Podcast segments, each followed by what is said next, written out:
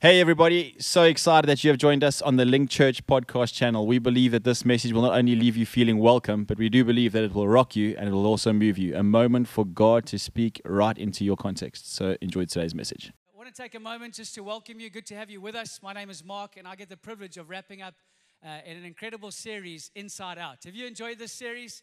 Come on, give me some hands. If you're online and you've enjoyed this series, give me some hands in the air like you just don't care. Anyway, so um, we, we've come to realize that life uh, happens from the inside out. That there's this, um, there's this uh, God, the language the Bible uses is a heart, uh, your soul, uh, your spirit.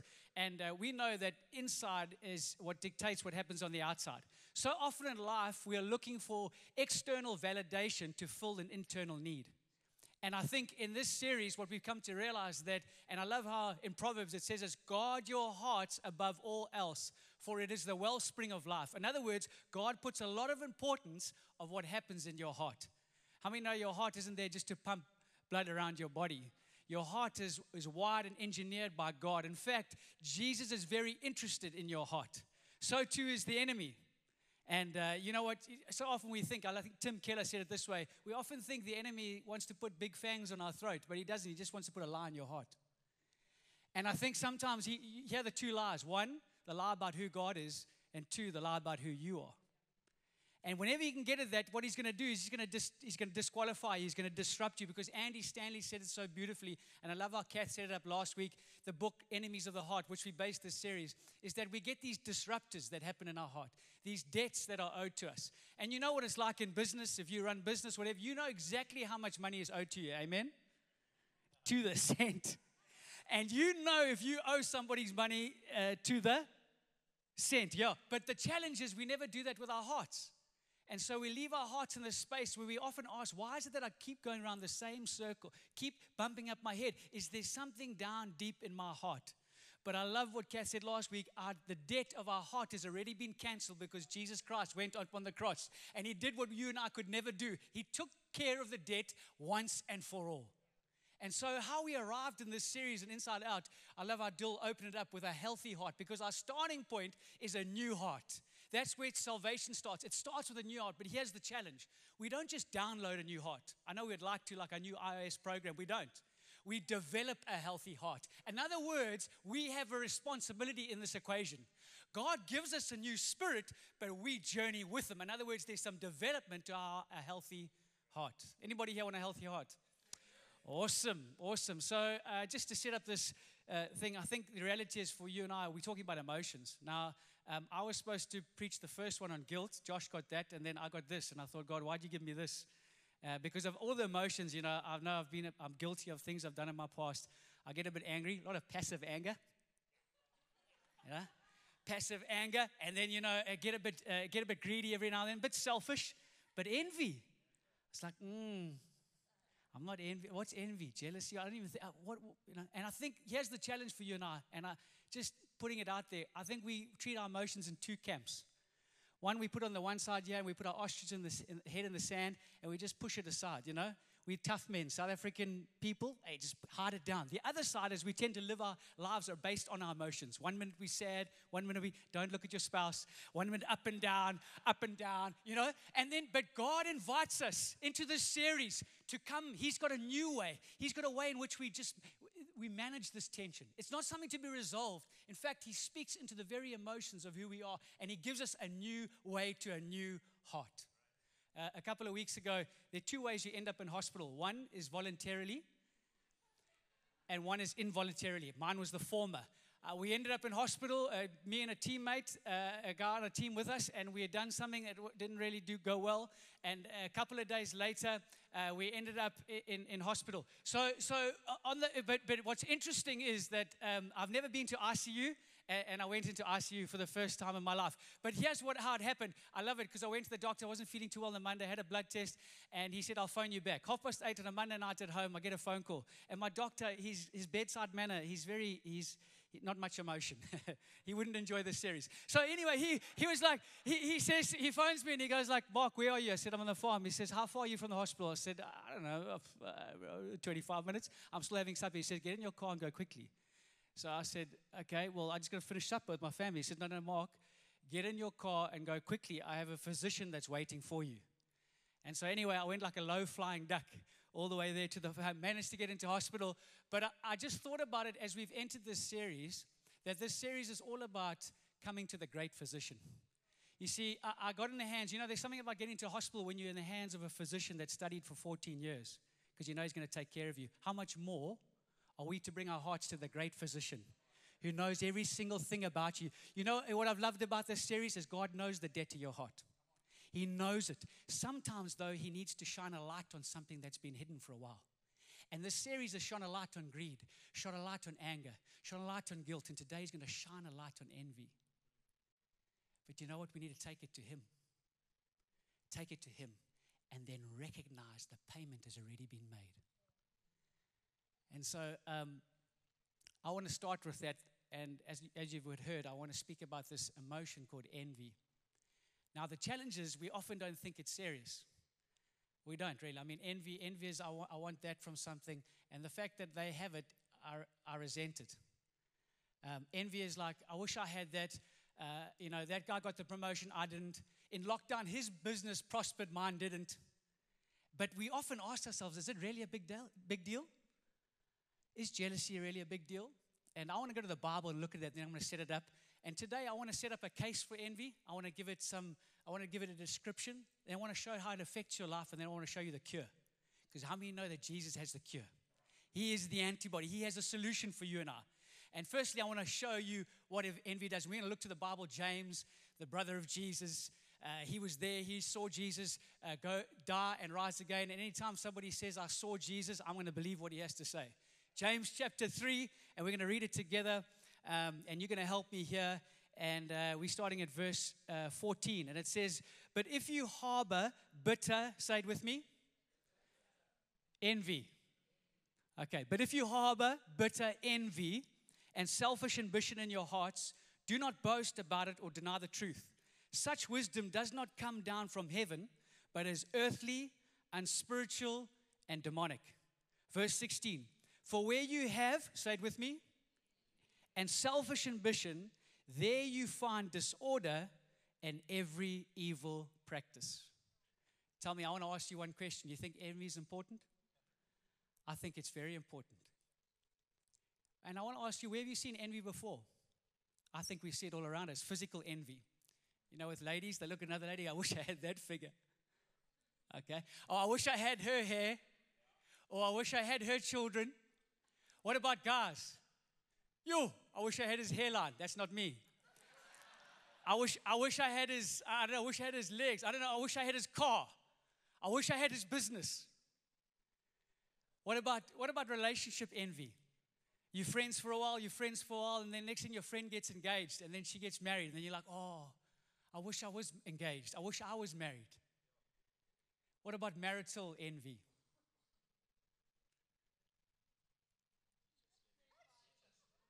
Wife looks at another couple and says, Oof, I wish I had that husband because he provides for his family and he works hard. My husband, he sits on the couch. What about when a husband looks across and sees a wife that respects her husband and says, You know what?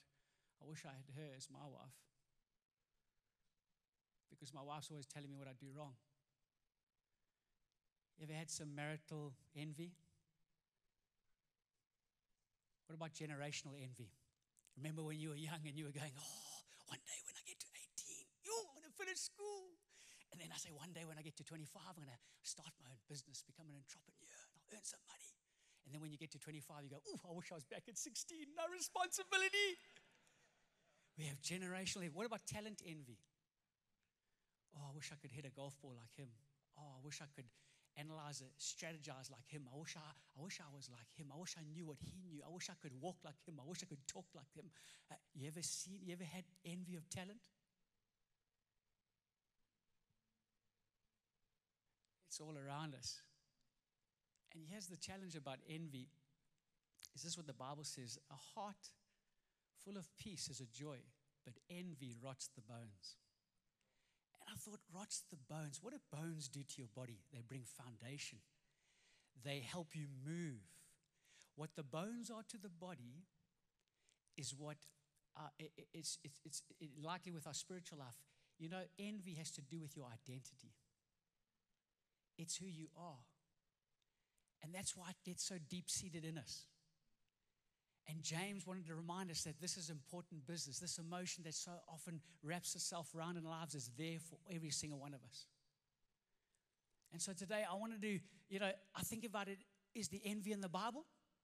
Genesis chapter 1, Adam and Eve, along comes the devil and he goes, Do you want to be like God? They envied the power God had. And so they ate of the fruit. What about Cain and Abel? Abel provided a better sacrifice. Cain was envious and he murdered his brother.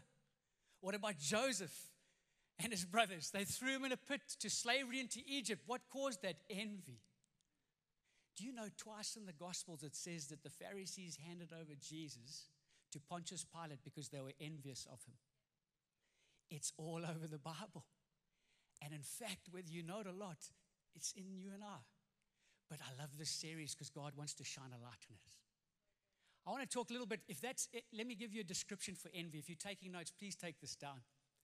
I love this description. It says this Envy is resenting the goodness of God in other people's lives while ignoring God's blessing in yours.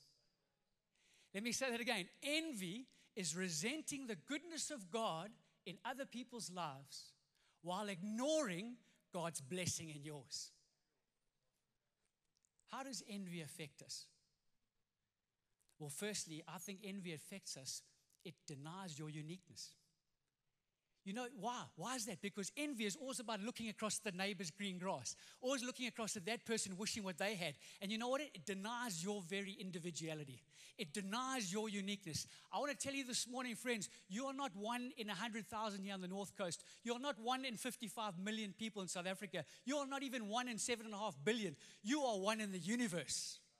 Before the beginning of the time and the end of the time, there's been no one like you. You have a color, a print to you, a handprint. You have an ingenuity, a personality, where you were born, how you're born. Never again will every person be like you. You are unique. And you know what envy does? Envy tries to deny that. You know why? Because you're trying to be somebody else. When God created you to be who you were, it denies your unique. Some people say love is blind, but envy is blind. You know why? Because you're blind to your calling, blind to your gift, blind to your people, because you're always looking over the fence.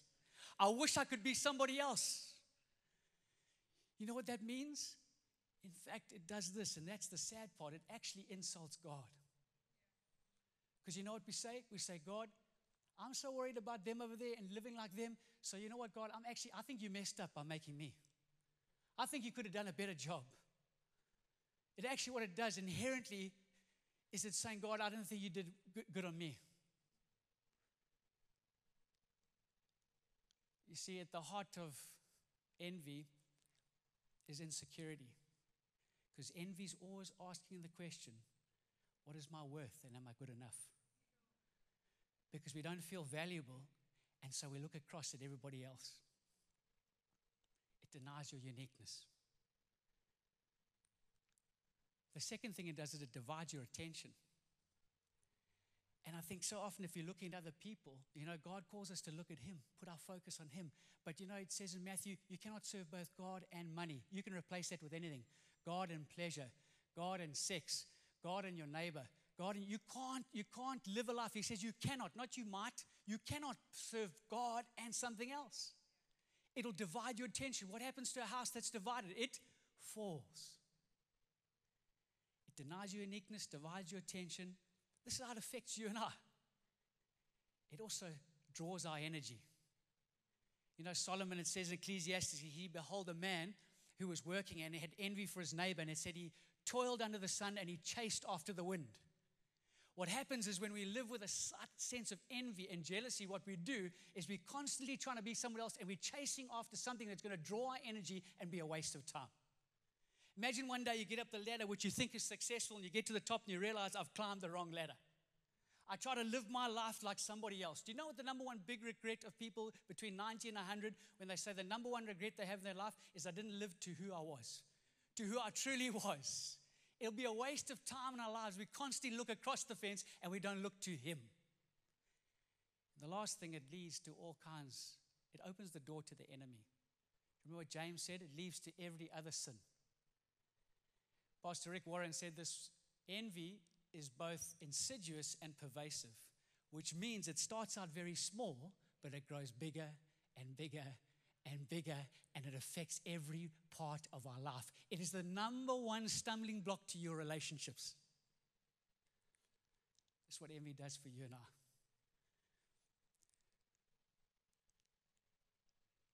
I said earlier that I'd got this topic and I thought maybe it didn't really affect me. And uh, I remember Kath saying last week, you know, as a family, we've really been blessed in many ways. Um, but I asked God, you know, the question I wanted to ask you is so who do you envy? And what do you envy? And I thought about it for myself. And I look back over times where I've felt like I've been losing have you ever been in a moment where you feel like you're losing, everyone else is winning? You ever had a moment like that? Where everyone else is doing well and you're not? You're not? And there's been some moments in our life where we've had to move house and do some things, and I've, what I've done, immediately what I've done is I've gone, okay, let me look at my siblings, look at my brothers. And then I look at my work colleagues. And then when I feel like I'm losing, I look at them, and then I compare my life with them. And you know what happens then? Is what I often do is I then I realize that actually eh, they can't help me. And I realize the debt that I'm carrying is because God owes me something. And I turn to God and I start to resent God. Because I think, God, if you could help them and bless them, why don't you bless me? How come they got that and I didn't get that? And so we begin to question God. And what happens is in my relationship is I, I, resent God. I become angry with God. I put a fist up towards him. I say, God, if you could do it for them, why don't you do it for me? Have you ever happened that in your family? Ever happened that in your association with your friends? And often we look up and we, we do it before Him and say, God, and you know what that happens then? The cause of that is that I begin to resent other people, and in fact, it leads me to resenting myself. Because I go, you know what, I, I, I don't have any value. Am I really good enough? This is what it does for you and I. You know what's interesting about envy? Envy isn't for the, your Facebook friend 995 that lives in Joburg or the guy that lives overseas. You know where envy happens? Those who are closest with you. It happens with a spouse, it happens with your siblings, and it happens with the close friends that you work with. And so I want to tell you today, although we might have a case for envy, and although it might affect our lives, we have a cure. And I want to get into the cure today because Jesus came along, He didn't leave us like that he realized that if this was going to be a disruptor for our hearts, he's going to disrupt us with some grace this morning. And he's going to remind us that we are loved and we are known. And I want to turn to scriptures, John chapter 21. And uh, I want to set this up. It's a, it's, a, it's a thing that Jesus has a conversation with a guy by the name of Peter. But before I get to John chapter 21, I want to tell you a little bit. It was written by John the Apostle, the one that he said Jesus loved the most. But he got to the end of John chapter 20, and uh, Jesus is risen from the dead. And uh, John is like, he's met him, and Jesus met his disciples. And John, at the end of John chapter 20, he writes these words. He says, I wrote this book so that whoever believes in it would be saved. He's almost, I've got to the end of my book, and he could have pressed stop. And theologians said he should have ended at John chapter 20. But guess what? He added another chapter on, John chapter 21. And you know what John chapter 21 is about? The reinstatement of Peter. And you know what? I want to tell you the gospel is not just the story of Jesus, the gospel is the reinstatement of you and I as God would talk to Peter, he talks to you and I. You might arrive this morning feeling like you're carrying some shame and you feel like you're not worthy and you don't have any value. But I want to tell you, the gospel is not just the story of Jesus, it's reinstating you and I into a story. And John writes through that lens, he says, Listen, as God would speak to Peter, let him speak to you and I today. And so he begins to, Peter, the last time Peter saw Jesus was in the rooster crowed three times. And so to set the scene, he went fishing. He said, I'm done. I'm over this. I can't do it anymore. And he goes fishing, and the story goes Jesus comes onto the shore and he sees him, and Peter dives out and starts swimming. I love John who writes the account. He just stayed on the boat and just rode next to him. How you doing, Peter? And then Peter gets out, he's shivering. He's like, you know, Peter was the kind of guy that was just, he, he spoke before he thought. And he jumps out like as he's shivering. There's Jesus just, he's just cooking a meal for him, sitting down. And Peter sits down next to him, and Jesus speaks to Peter. And he tells him something which is alarming, but listen to this because Jesus is so good. He says, and we're going to read John chapter 21, verse 18. He says, Very truly, I tell you, when you were younger, you dressed yourself and went where you wanted. But when you are old, you will stretch out your hands, and someone else will dress you and lead you where you do not want to go. Peter was talking about, Jesus was telling him that you were going to die by crucifixion, you're going to be martyred. And then verse 19, Jesus said to this to indicate the kind of death by which Peter would glorify God. Then he said to him, Follow me. Now I thought to myself, I don't know about you, but those are pretty harsh words.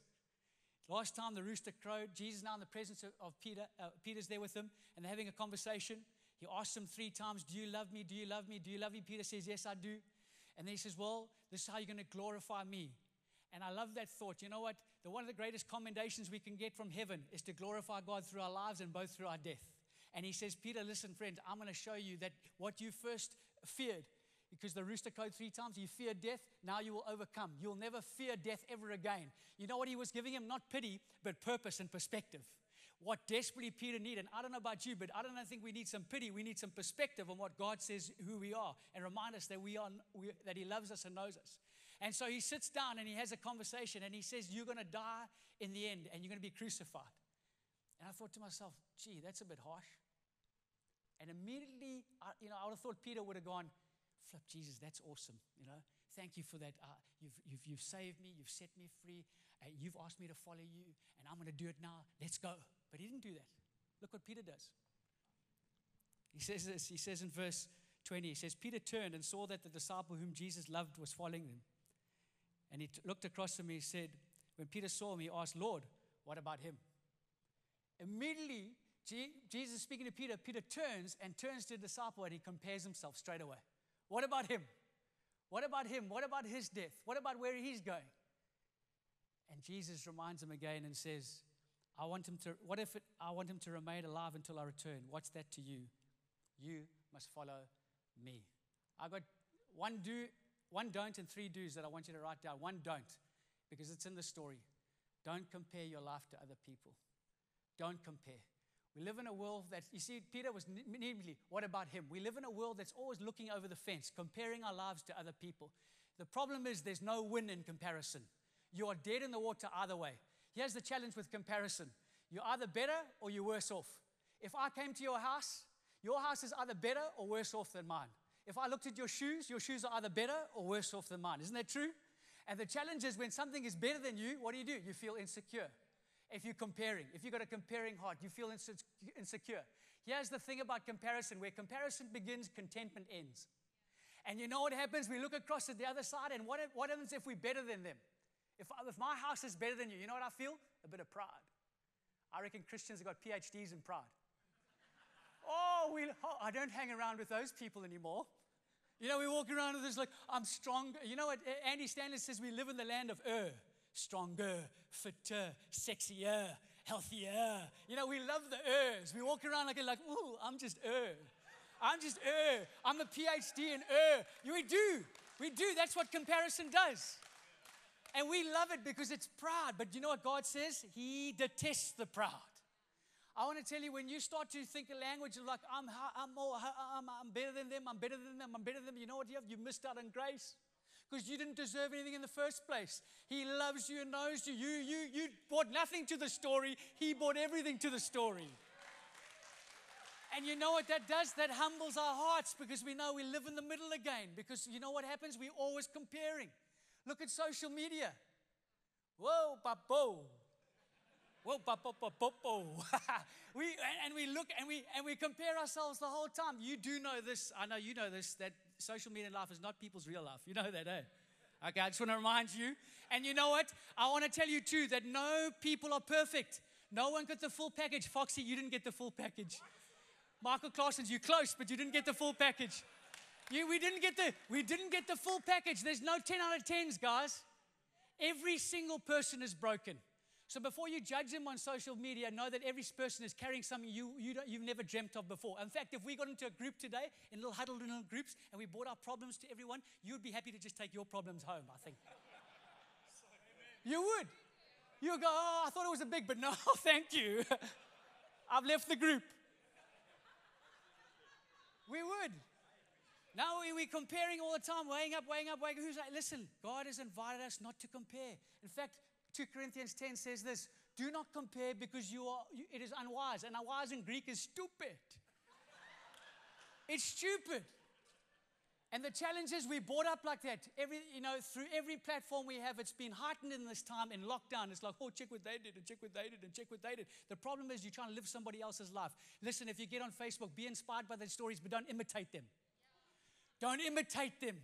You are unique. Walk like you walk, swagger like you swagger, dance like you dance, sing like you sing. Do whatever you do. God hasn't made God. You see, God doesn't. God doesn't make clones. The world makes clones.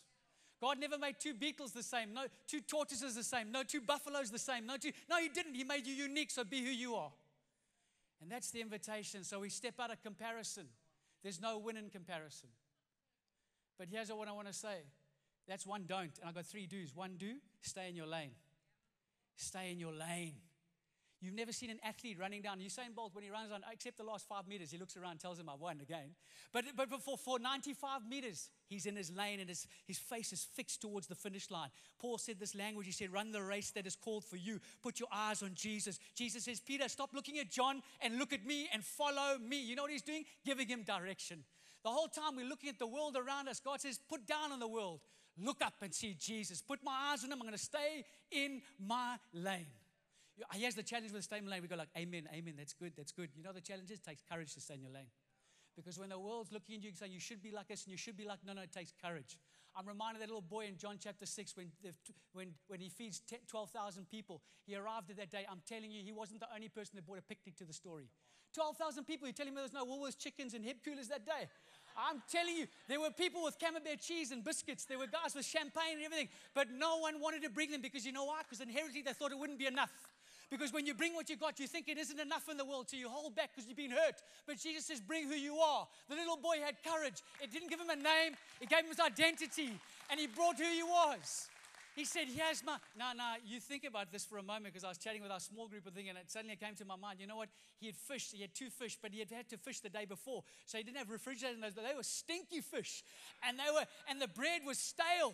But you know what he wasn't? He wasn't scared of who he was. He says, If I put this in the hands of Jesus, watch what he can do. And the disciples stood around. It's like, oh, oh. You know what Jesus did? He dropped the mic right at the end. He says, How many bosses left over? Twelve. For the 12 unbelieving apostles. Can you imagine the moment they're all standing there thinking, Jesus walked away. He's like, That's a lesson. That tells me, friends, that tells me when you bring your broken part and your stinky heart and everything to Him, bring it to God, James says. Because when you bring it to Him, don't change the people around Him. Bring it to Him. Bring it to Him. The world's waiting. The world is waiting for you to bring your gift. And someone might have hurt you, and the world might have told you you can't do it, and the world, but I want to tell you what you have is special. And it walks in a humility because you realize that God gave me that gift, not somebody else. And sometimes in my life, I've looked at my brothers and I've looked at friends around me and I've tried to compare my life and I've felt like I'm losing and, and God says, No, no, no, no, don't worry about that. What is that to you, James? Uh, Peter, Jesus said to Peter, What's that to you? Stay. Because God has something over your life that's specific and special. Let God decide the outcome. Stay in your lane. There will be people in heaven one day that said, Thank you, Mark Stone, you stayed in your lane. Thank you, Vest, that you stayed in your lane. Thank you, Dennis, that you stayed in your lane. Thank you that you stuck with who you were because that made a difference in my life. The world is tired of imitation, tired of people trying to copy somebody else. Be who you were designed to be. The second do is this. You see, envy is resenting the goodness of God in other people's lives. The antidote that is to celebrate other people. Now, I find this hard sometimes, to be honest. Because the Bible says, mourn with those who mourn and rejoice with those who rejoice. We like to mourn with people that mourn, don't we? Because we feel better. You're like, oh, it's going to be okay. Oh, sorry about that. You know, we like that. We like that feeling. But to rejoice with other people that have done well, we find that hard. You know why? Because we think, here's our thinking. This is what we've believed. We think that if God snuffs out my candle, his candle is going to get brighter. And so, what we inherently have believed that God doesn't have enough for everybody. And so, we think if God bless Mark, he won't bless me. But last time I checked, God owns the cattle on a thousand hills. There is no limit to his supply. He will bless everyone if he wants to. He will, he'll pour out over every, he'll pour it over your life. Just because somebody else won doesn't mean you can't win too. And so celebrate other people. Uh, Craig Groeschel said, aloud and on purpose. You see, here's the thing about celebrating. You know what? I'll wait till I've done well and then I celebrate. But that only happens like once every month, you know? You know those moments where you're like, oh, I've done well. Yay! But you know what? You can celebrate every day. You know why? Because look around the people around you and see, oh, Mark got a victory. Let me celebrate with him. Nick's got a victory. She came out of hospital. She's been healed. I'm going to celebrate with her. And you know what that happens? You can have joy every day. Look around your family. Every night we get around the family and say, JMO, what's your highlight? Is that, oh, let's celebrate with JMO. Anna, what's your highlight? Oh, blah, blah, blah. oh, let's celebrate with it. You know what? We walk around dopamine. Filled up in your heart because you're celebrating with other people. What would it look like? I think the world's waiting for a church to celebrate one another aloud and on purpose for the unique gift they've been given. Celebrate other people. Is that not what God did to you? The last one is this. I want to close with this. It says this. So the don'ts are don't compare. The do's are stay in your lane, celebrate others. The last one is embrace God's love for you. You see, envy is resenting the goodness of God in others while ignoring the blessing you have in your life. I think sometimes we're forensic about what other people are doing, but less forensic about how God's blessed us. And I believe the key to this, to embracing God's love, is to have a heart of gratitude. You know what gratitude is, nice and easy? It's an attitude of grace. It's a grace attitude. You know what? Envy says, Why them? Grace says, Why me? Why did you bless me with this beautiful wife? Why did you bless me with beautiful children? How, come you blessed me with this home, with this family? You know what you're doing? I didn't deserve anything, here. God gave it to me. He blessed me. Keep writing down how God's blessed you, and you will evict envy and you will invite God and live on purpose. Embrace God's love for you. Here's the challenge though Jesus said, Love your neighbor as yourself. The challenge is we don't love ourselves. God wants to remind you this morning that there's a Father in heaven that loves you. And you need to receive that. But also, more importantly, love yourself. I think we love everybody else, but do you truly love you? If God would put value on you, how much should we put value on ourselves? I learned this recently, a lady who had gone through some trauma in her life. She said, this, and it struck me. She said, What you practice becomes stronger in anything you do. It's a principle of life. And she said, Every day I put my hand on my heart, right here. We're talking about the heart this series, aren't we? Why don't you try it? Initially, it might not feel good, but put your hand on and say, Thank you, God, that you love me. And then make it personal. Mark, I love you. Say your name, declare it over yourself, and see what God does in your life. Because suddenly you know that you're loved by Him but also you love. It's the hardest thing to do sometimes is to love yourself. I want to close with this. Uh, my little daughter, every night for the first few years that she, maybe to three or four, she would ask for one story every time. It was the Goldilocks and Three Bears story. I told it once and she said, please tell it again. But with anything and you tell a story, you always want to spice it up a bit more. So I'd try and change it if I could. You know, bring in another character, try and push it, change the colors. And I'd get like halfway through and she'd say, Stop, Dad. That's not the real story. Can you please tell me the real story? And that I have to revert to the one I've told 3,000 times. And I'd just go and she would just smile at me, her eyes just watching me like, Daddy, keep going. And I think sometimes we try to add something to the gospel. We try to add our performance. We try and add things to God's story. There's one story that's been told forever and will be told forever. One story never changes. Jesus Christ died for you and I. He loves us, He set us free, He's chosen us. He's taken off the shackles. He knows who's in us. He's given us a gift. He's set us apart. He loves us. He knows us. We're His children. He has eternity wrapped us for us. Do not be afraid. Stand up. There's one story to be told. Keep reminding yourself of that story. It never grows old, it changes us from the inside out. He is worthy of our praise. Hey, thank you so much for joining us for the message today. If you are feeling encouraged, inspired, and moved by this message, I want to encourage you to head on over to our YouTube channel at Link Church for more amazing content. Have a great day.